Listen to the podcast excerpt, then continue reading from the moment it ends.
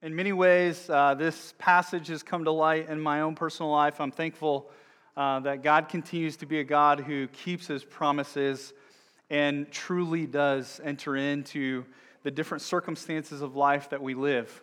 Uh, my name is Kyle Osborne. I serve as one of the gospel community leaders, and uh, it's been a great journey for me just going through this passage of Scripture and really just kind of considering what does God have for us uh, this morning. Uh, because the truth is, is that our world is filled with broken promises. Um, we say things that we're going to do and then we don't follow through. We promise to do things to our kids or our neighbors or our, our friends or our family, and then life gets busy and then we don't fulfill on those promises. We sign paperwork saying that we're going to buy a car or buy a home, and life enters in and we struggle to make those promises come true. Or even in the relationships that we have, whether we're dating or married, sometimes those promises go awry. The sin of our lives and the sin of the world, we struggle with that, and then our promises don't come true. And I think for many of us, we know that pain. We know that when we make a promise and then we see in the eyes of those that are with us the pain that comes for not keeping those promises. And for those that are friends of ours or people that we're surrounded by, they make promises to us, and those promises fall short, and we feel like we don't know if we can trust those people anymore. We live in a world of broken promises, and this is what Zechariah sings about this morning. As he sings about a God who gives great promises, and he's not a God that just gives great promises and grandiose ideas, but he's a God who makes promises and then fulfills every single promise. And so, in those promises, Zechariah is caught up. He's, he's brought up in the God of those promises. And as he sings about them, I hope that the Lord would meet you, that God's Spirit would be moving in your heart this morning to encourage you, to build you up, to move you in a direction of faith instead of brokenness. And so, our big idea this morning is God's promises to visit his people and to save his people. God promises to visit and save his people. And when Zechariah is singing, he kind of does that in three different ways. As he's singing about God's promises, he says, Hey, um, when you think of God's promises, I want to encourage you to look back. Look back and see what God has said and what God has done. The next portion of the passage that we're going to look at, Zechariah actually encourages us to look in. How are those promises transforming us? How are those promises actually moving in our heart and our soul? And lastly, Zechariah says, hey, we're going to look forward. How are God's promises moving us, calling our attention to look forward and how those promises will be fulfilled. So, in this passage, Zechariah sings, but to know a little bit more of the context, we have to turn one page back into Luke chapter 1, verse 5 through 25, and we get the context of what is going on in Zechariah's life that would cause him to sing in these ways. And so, in this moment of time, Zechariah is a priest in the nation of Israel.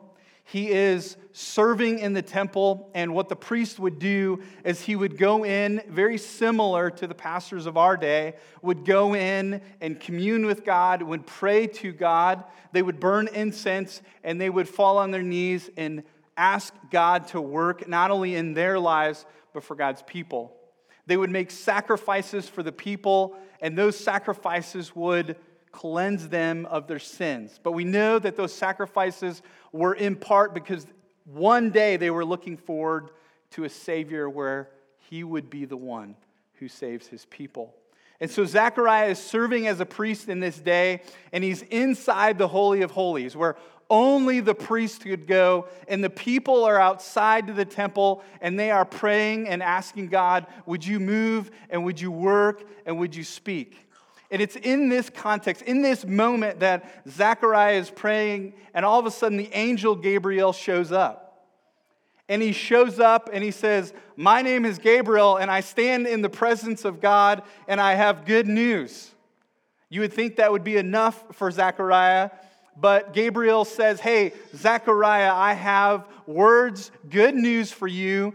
The way that you've been praying for a son, the way that you and Elizabeth have been asking God for a son, the Lord is going to provide that for you. The Lord is going to bring a son into your life, and Zechariah, in many ways, is like, hey, that's great, but help a brother out. I'm kind of struggling right now. I don't know if this is going to come true, so you, you got to help me. You got to give me a sign. You got to give me, you got to give me something. And so Gabriel says, well, if you're not going to listen to my words, what I'm going to do is I'll give you a sign. I'll take away your speech. And then when you leave this place and you go to your people, you're not going to be able to speak and so Zechariah loses his ability to speak. But God still provides a son. And so Zechariah finishes his service, walks outside the temple, and he's moving his hands and he's trying to say things. And everybody's like, What? You can't speak anymore? And he's like, Yeah, uh, but he can't say anything. And so they know that he has seen God or an angel. And so he's motioning and he's drawing in the sand. I don't know. I can only picture what he's trying to do to get his message across. And so he finishes his time of service as a priest, goes home, and his wife conceives. And in the moment of his son's birth, Elizabeth says to her family, This son is going to be named John. And everybody's kind of looking around like, What are you talking about? There's nobody in your family that is named John. I think maybe you're wrong. And they look at Zechariah and he's like, you know, he can't speak still. And so there's this like disconnect. And so Zechariah, I don't know if he like draws in the sand or if he ushers in for a tablet. And so they give him a tablet and he writes on it, his name is John. And at that moment, his mouth is opened and he begins to sing and praise God for his fulfilled promises. And he speaks and he sings with great joy because all along, here's what's been happening the angel Gabriel shows up to him. Mary and Joseph also get the same encounter where Gabriel shows up to Mary. Mary is told that she's going to bear Jesus Christ, the Savior of the world, Emmanuel, God with us. And so, Zechariah, in these moments, in his muteness, is processing and putting together these pieces that God's promises of when He said He was going to come and be with His people are coming true. When God said that He was going to provide a Savior, God came and did what He said He was going to do. And so Zechariah is singing with great joy and exuberance, and he's filled with the Holy Spirit, and he is singing and praising. And so we get to this song of Zechariah. This song is called the Benedictus because it comes from the first word of his song, and that word is blessing. Benedictus means blessing. Last week, Pastor Chris preached and walked us through the Song of Mary. We're in a series called The Songs of Advent. And what Pastor Chris walked us through is that God uses the lowly to speak God's truth. Specifically, here's what Pastor Chris said He says, God brings salvation through the lowly to the lowly. And God uses Mary, a humble servant, to bring the Savior of the world. And so, out of great joy, Zacharias sings and he says, Bless the Lord. Bless the Lord because he visits his people and he fulfills his promises and he saves his people. So, as Zechariah is filled with God's Spirit, he encourages us this morning. As we hear this song, I want to encourage you to write down these three phrases We look back, we look in, and we look forward. In verse 68, I want to camp out on a few things because that's really what I believe God's Spirit uh, has moved in my heart this week uh, to really kind of pull out the main idea. And so in verse 68, here's what Zechariah says It says, Bless the Lord, the God of Israel, because he has visited and provided redemption for his people. And so as God visits and he provides redemption. I want to give you a little bit more context to those words, and then we'll move forward in looking back.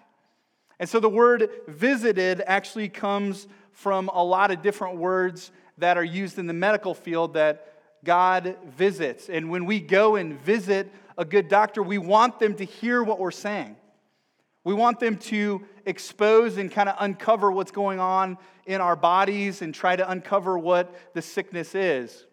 And so, what Zechariah is singing about is, a, is, is when we actually go and visit a doctor, we want to know what's wrong with us.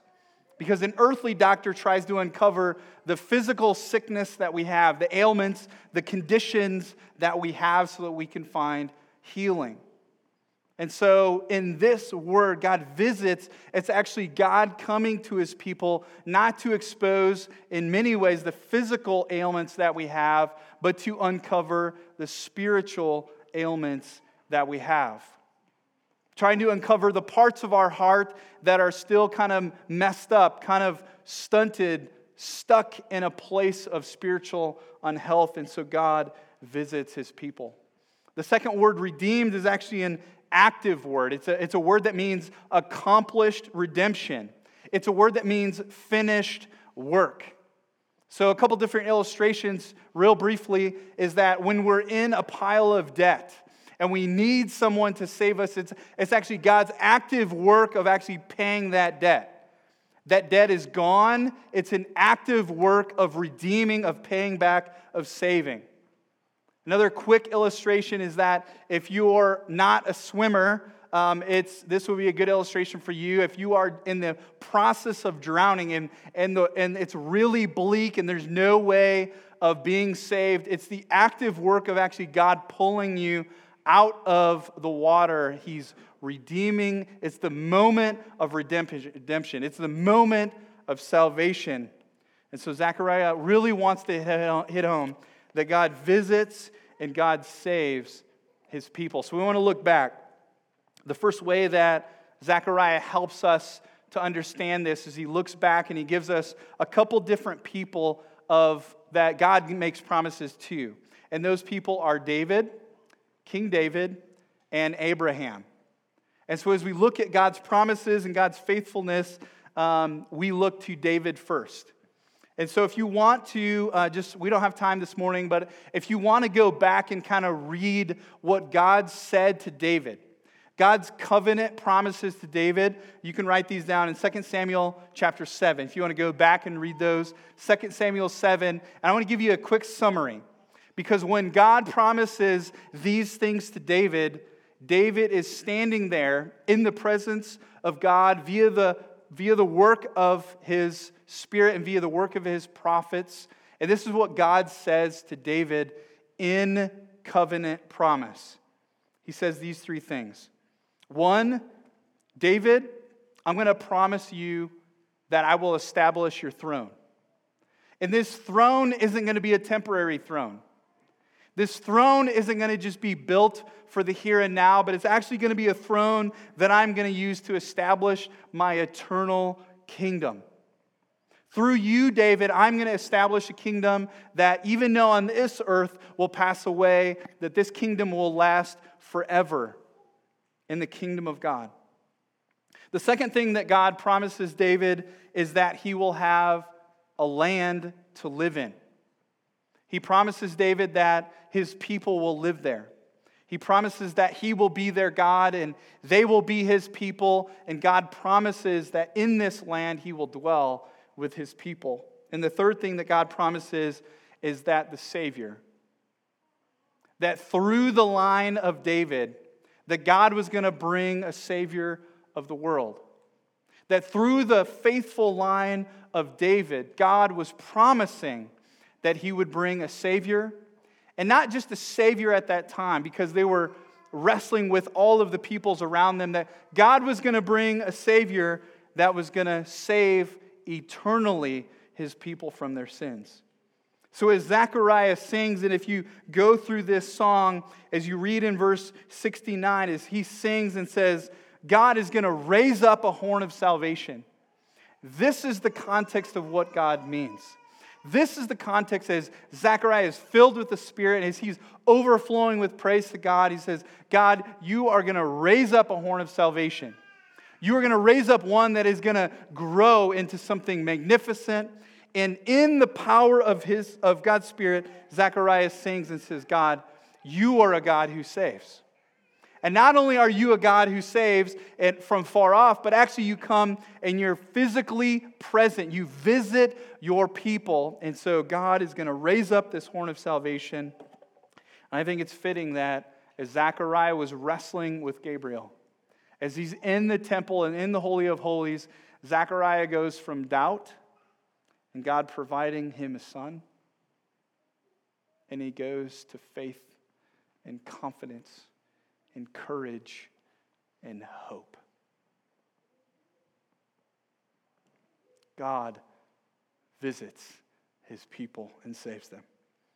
In verse 72 through 75, we're going to move to the second person as we look back, and his name was Abraham. It's, it's super interesting that when God makes his covenant with David in very similar fashion, he does the same promises to Abraham. If you want to find what God said to Abraham, you can go to Genesis 12.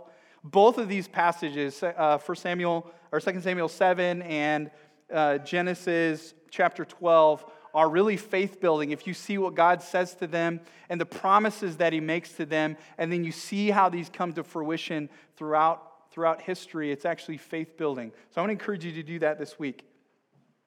And so here are the three things that God promises to Abraham. The first one is that God promises Abraham a son. God promises Abraham a son, and that this wasn't just going to be a son that he was going to have, but through this offspring, through this son, God was going to bring the people of God as numerous as the stars in the sky. And after this promise, this covenant promise, God actually speaks to Abraham and he says, Not only am I going to bring you descendants as, as many as the stars in the sky, but I'm going to bless you. And not only am I going to bless you, but you are going to be a nation that goes forth and blesses all the nations of the world. That through Abraham, the blessing of God, kind of see that? The blessing of God, the benedictus of God is that, that through Abraham, he was going to be a blessing to the nations, not just his people, but to the nations. The third promise that Abraham gives to God is that he's also going to have a place to live. And this place to live wasn't going to just be a temporary place, but it was a foreshadow of the new kingdom, of the new heavens and the new earth. And so, the reason I believe that Zechariah, empowered by the Holy Spirit, looks back and calls us into focus on King David and to Abraham is because I believe that he wants to ground us in the character of God. That our God is a promise keeping God. That our God doesn't abandon his people. That, a, that our God doesn't leave us in our moment of need. That God doesn't just say something and then do another. That God is a promise keeping, covenant keeping God who visits and saves his people. So after we look back, I want to encourage you to look at these next passage of scripture. So if you go um, to verses 73 um, uh, through 75, we're going to learn, and God calls us to look in. In sixth grade, um, I had a buddy of mine, his name was Jordan, and uh, we were in social studies together. Um, and if you know me, I like to have a little fun. Um, and so, so, whenever social studies got a little interesting, um, is how I would describe it, um, we made it more interesting. Um, and so, Jordan sat next to me in social studies, and uh, we would play tag in the middle of class. Now, we wouldn't run around. We would just like touch each other and say, Tag, you're it. And then we try to dodge the other person's hit as our teacher would turn around and write on the, on the chalkboard um, for those of you that don't know what a chalkboard is, it's a little white piece of stick, and they write, and it kind of makes your ears hurt. Uh, I know we have a lot of whiteboards, right? Um, and so when our teacher would be facing the front and writing part of our history lesson, uh, we would be playing tag. And then in the moment when our teacher would turn around uh, we would act like social studies was what we were doing the whole time. Um, and so there was this interesting moment where our teacher would be teaching and he would look, look around and we would sit up and we were into social studies. And then he would turn back around and the game of tag was back on. Um, and so there's one moment where our teacher actually turned around and he saw us like kind of messing around and he just kind of looks at us. I don't know if you have those people in your life, but they just kind of look at you, they just kind of furrow their brow like, I don't know what's going on, but I don't want any part of that. And I don't think you should have any part of that. And so we just knew. We just knew. Tag was over, social studies was back on. And sometimes I think we play this game with God. When we feel like He's looking, we behave ourselves. But when He turns, we feel like He's not really looking at us, we play the life that we want. So, in this part of the song, I believe Zechariah is calling us to look in and evaluate where do we stand with God? Do we not know that our lives, in all of its entirety, we live it before our God and our Creator? Have we truly turned from our sin and turned to God? Are we still enjoying the double life of tag and social studies? Do we consider that knowing God is a privilege? So, Zechariah talks about this and he says it's a privilege to be a part of the family of God. And as he goes through verses 73, 74, and 75, he says, Hey, it's a, this is a privilege to live our, live our lives before the Lord.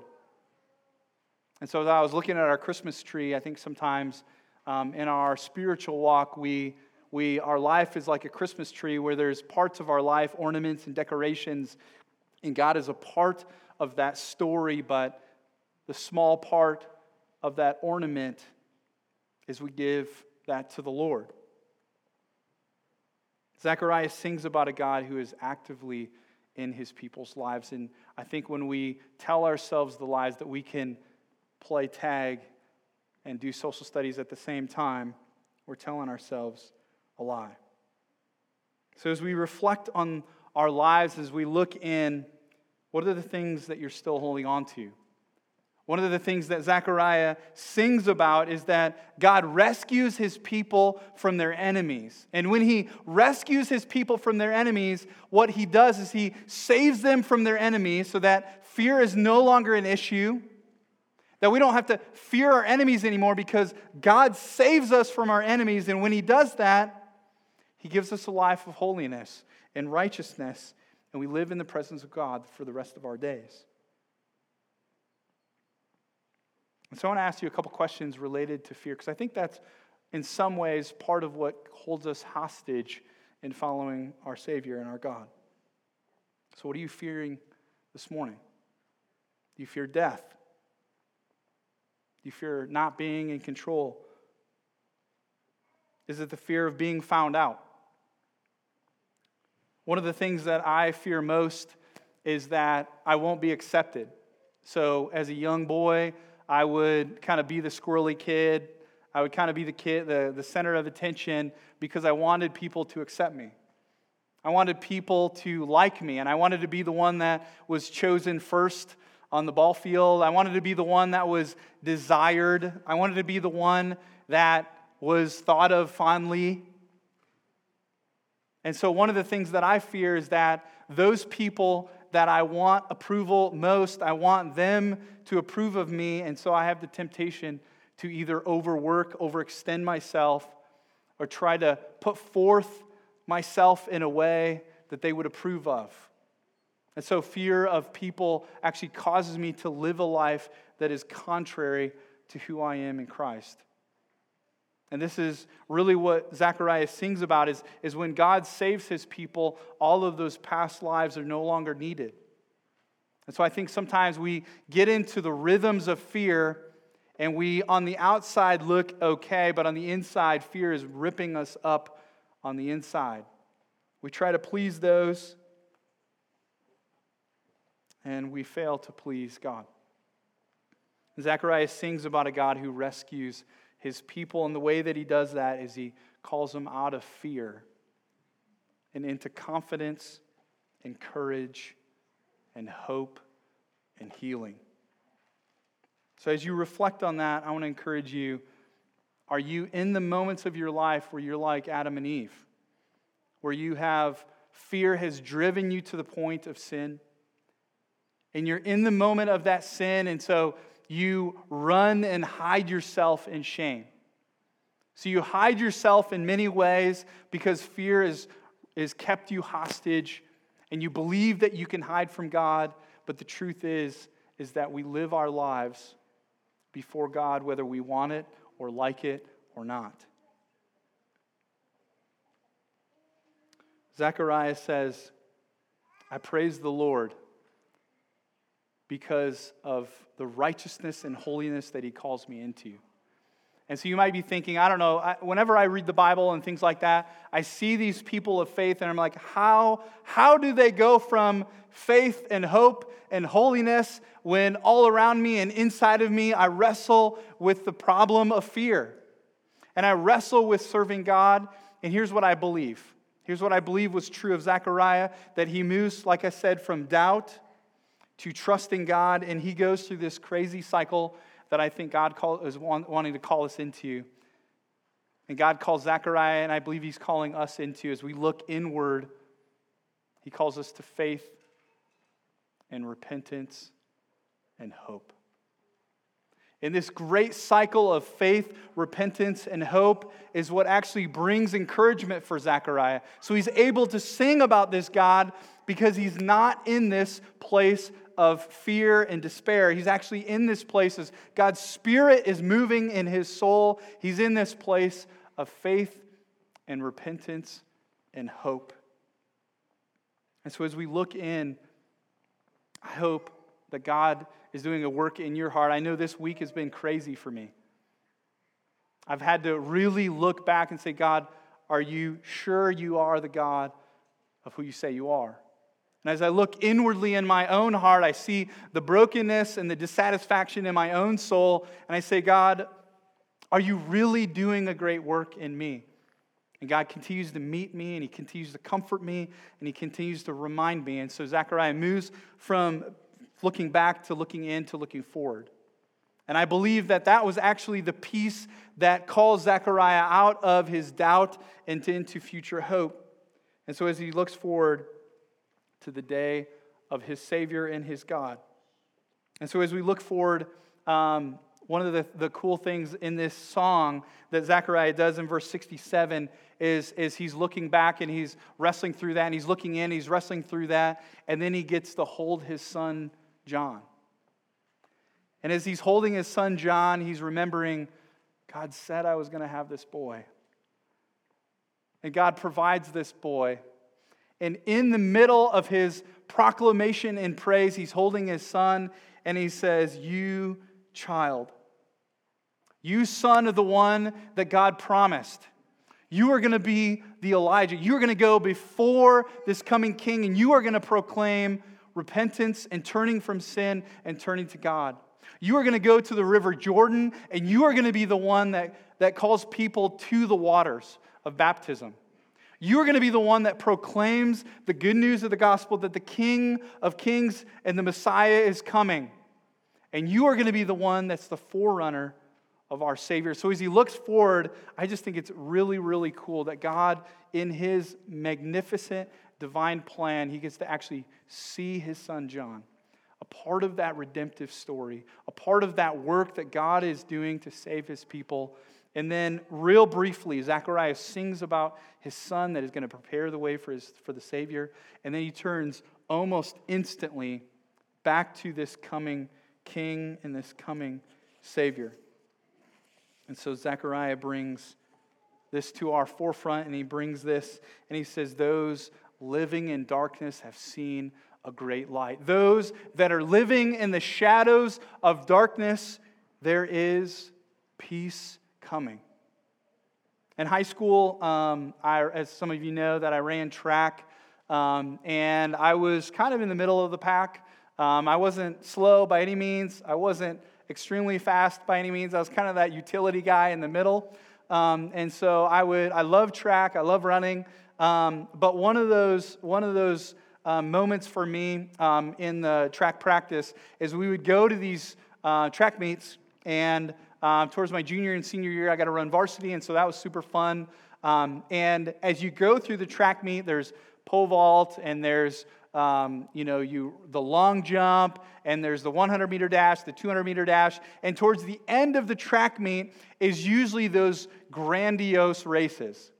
And one of those grandiose races is uh, the 4x8. It's when you run two times around, and the guys are dog tired, the gals are dog tired, and everybody's exhausted. And then comes the last race of the meet. And it's typically the 4x4. And the 4x4, um, our coach referred to it as the man's race. No offense to you ladies, um, but I'm sure it was the woman's race too. Um, but they would, what, what would happen is we'd run all the way around the track one time, and you would give everything you got. It was pretty much a sprint for 400 meters, and I don't know, for some reason it was fun.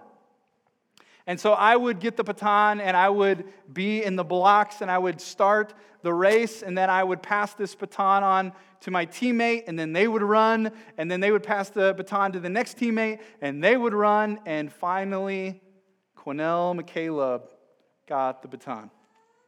And Quinnell was one of those guys, he was tall, he was lanky, and he was just one of those guys that the anticipation was building as the race went on. He was one of those guys that you just wanted to watch because it was this thing of beauty. He would like glide through the air, and whatever place we were in, it just seemed like he was the guy that just pulled it out of his hat, pulled, a, pulled it out of his hat that he would just win. And so it was this magnificent building and building and building, and all of a sudden the baton was passed to Quinnell, and it was just this, it was like time stood still and he would turn the first corner, and you'd go down the back stretch, and you'd turn the last corner. And if we were in third place, all of a sudden Quinnell in the last 100 meters was in first. If we were in second, all of a sudden Quinnell was at this crazy lead. It was this glorious moment of seeing the building and the building and the building of watching something magnificent. And here's what Zechariah says as he sings he's building and building and building. And he said, Hey, we've looked back, we've looked in, and I want to I want to show you something that's even more glorious, more joyous, more worshipful, more honoring, more God glorifying than that. And it's the coming of his son, Jesus Christ. It's with great expectation that Zacharias sings, and he says, Hey, these other movements of my song were great and all, but I want to show you that there is somebody who's coming. And this somebody who's coming is not just my son John. And he's, and he's not just a promise that we once heard, but it's actually the incarnation of God to live and to dwell and to live with and to save his people. And so this morning, I want to ask you a couple questions. As you look at your life, do you know this God in the flesh? Do you know this Messiah, this Emmanuel, God with us? Or have the, the fears of this world choked you in such a way that you just have pushed God at a distance and you wrestle with believing that God and his promises are true? Or are you in here this morning where you're wrestling with a God actually you're living your life before the face of God and you want to not believe that. And so you've kind of been stiff arming God most of your life. And so, what Zechariah encouraged you, there's going to come a day when this king comes. And it's not going to just be a mystery that Jesus is going to show up. It's that, there's not going to be trumpets blasting. He's going to come in the clouds and he's going to gather his people and he's going to bring them to a new heavens and a new earth. This is the future hope that we have in Christ. And so, if you're in this room and you're wrestling with either some of the brokenness of that, um, I want to encourage you that God is way big, that God can handle your doubts, that God can handle your wrestles, that God can handle the things that you fear, that God can handle the, the skepticism that you have. And so I want to encourage you as we um, move into a moment of communion here in a minute, I want to just encourage you to just close your eyes and just pray. God, I, I don't even know if you're real. I've been wrestling most of my life. I don't, I don't really know that you've saved me. I, I mean, it seems great that you visit your people, and it seems great that you save your people, but I, I just wrestle with all of that. So I want to just ask you, just be honest with him this morning. And for those of you in this room that are wrestling with just God's faithfulness, you, you have kind of moved past, well, I don't know if God keeps his promises. I kind of doubt, like Zechariah, that God is actually going to do what he says he's going to do. I want to invite you into this space as well. That our God truly does keep his promises. And if you have been in a season where you've kind of been doubting God and his promises, I want to just invite you to open your heart up to the Lord and say, God, would you meet me in my brokenness? Would you meet me? Would you heal the faith that I lack? Would you help me to repent in the ways that I need to turn away from the ways that I've depended on myself and I need to trust in you? And so I want to encourage you would you just stand, sit before the Lord this morning? Would you just be honest with Him? And so, in, in light of Zechariah's song, that God, in His divine promise, in His divine covenant, he truly does visit and He truly does save His people. And so I just want to pray for you. Uh, I'm going to give you a few minutes um, if you want to just kind of process through some of that. If you want to write down some of those things, I want to encourage you to, um, to write down what are the things that you are fearing this morning. And I want to encourage you to give those to the Lord. Maybe you want to talk with a friend or a family member or somebody at Gospel Community this week. I want to just encourage you to be honest. God already knows. You can't hide anything from him. And so I just, I just want to pray for us this morning as we move from just the proclamation of God's word into a moment of trust and hope and sharing in the bread and the wine of communion. So let's pray.